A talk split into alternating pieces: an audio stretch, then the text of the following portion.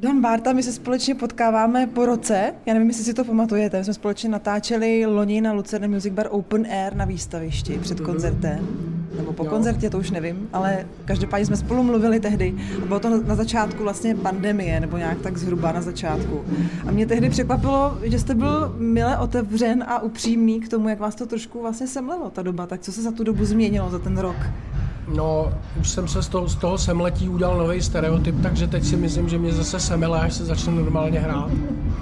To už jsem slyšela od pár muzikantů a lidí, že si vlastně zvykli trošku na ten uh, režim. Co jiného může našinec dělat? Jako nemůžu prostě být rok v pozici standby v nějakých blocích, to není dost dobře možný. A navíc nejsem na světě sám, takže takže se člověk musí trošku posnažit a, a některé věci, které dřív byly běžné a které se už teď vůbec běžně nedějou, tak je prostě nahradit jinýma. To jako patří k věci.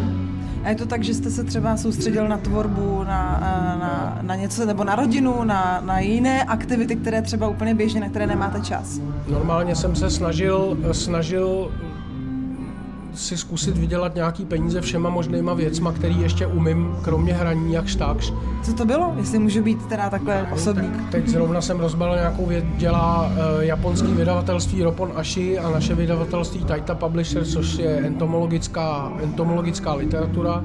Vydávají v Japonsku atlas uh, otakárků světa, a já tam dělám mapy výskytu, takže kreslím v Illustratoru infografiky, velké mapy, orografický lasama, kde se ty zvířata vyskytují, dělám k tomu šipky a, a dávám do toho obrázku sady japonských znaků, kterým nerozumím, aby to nějak lícovalo zleva, zprava, jaký kraviny.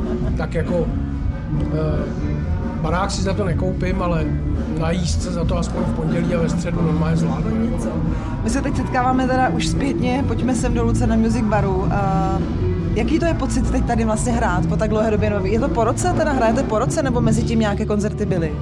Něco málo jsme hráli, ale to je tak jako vždycky stejný, dokud se nezačne, tak člověk si z toho nic ne, ne, neveme. Takže tady motám, říkám ahoj, ahoj, některý lidi jsem dlouho neviděl, ale krom toho, že jsem musel vyměnit stereotyp, tak jsem taky zjistil, že jsem pěkně desocializovaný, takže vlastně z té izolace čumím na všechny tak jako dost uh, bázlivě. Ještě mnohem bázlivěji, než jsem na ně koukal bázlivě, takže vlastně, ale to všechno se přenese, je to normálně muzika toho zachrání za prvé a za druhý eh, to patří vždycky eh, před každý koncert tenhle ten typ usebrání a trémy a takového jako eh, komunikačního bloku. Hmm.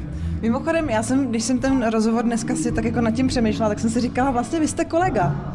Vy jste kolega, protože děláte teďka deníky svoje z cest pro jo, rozhlas.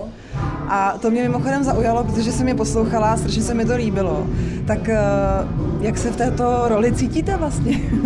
To byla pěkná práce, myslím, že mě to vlastně, to byla jedna z věcí, na kterou jsem zapomněl, když jsme se bavili o tom předtím, čím vším se ještě můžu zabývat tak uh, mě to trošku vlastně zachránilo. Jako když jsem si uvědomil před rokem, že z toho cestování na pěkně dlouho vůbec nic nebude, takže si aspoň vzpomenu, jak to bylo pěkný. Tak jsem si vzpomněl, jak to bylo pěkný, pak jsem si to napsal, jak to bylo pěkný, pak jsem si to i sám přečet, jak to bylo pěkný.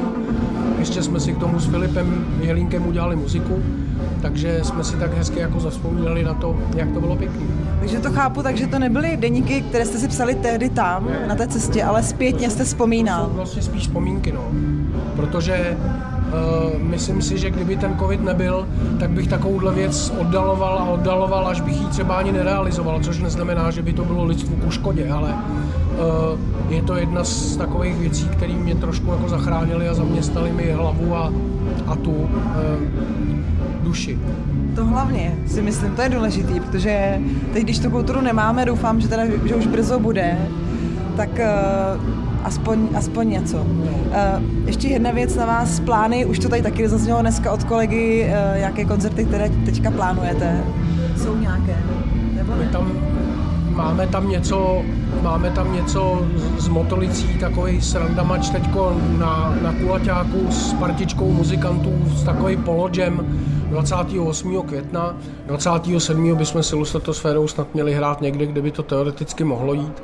No a pak bude něco v červnu, v červenci a jestli si to zase všechno nevyškrtám, tak to tam zůstane a párkrát si zahrajem. tak my i já se budu samozřejmě těšit. Prima. Tvůj nejlepší přítel posedí, stojí Sabina Vosecká, Rádio DAB Praha. To, že má být milost jako brána, brána většinou píraná,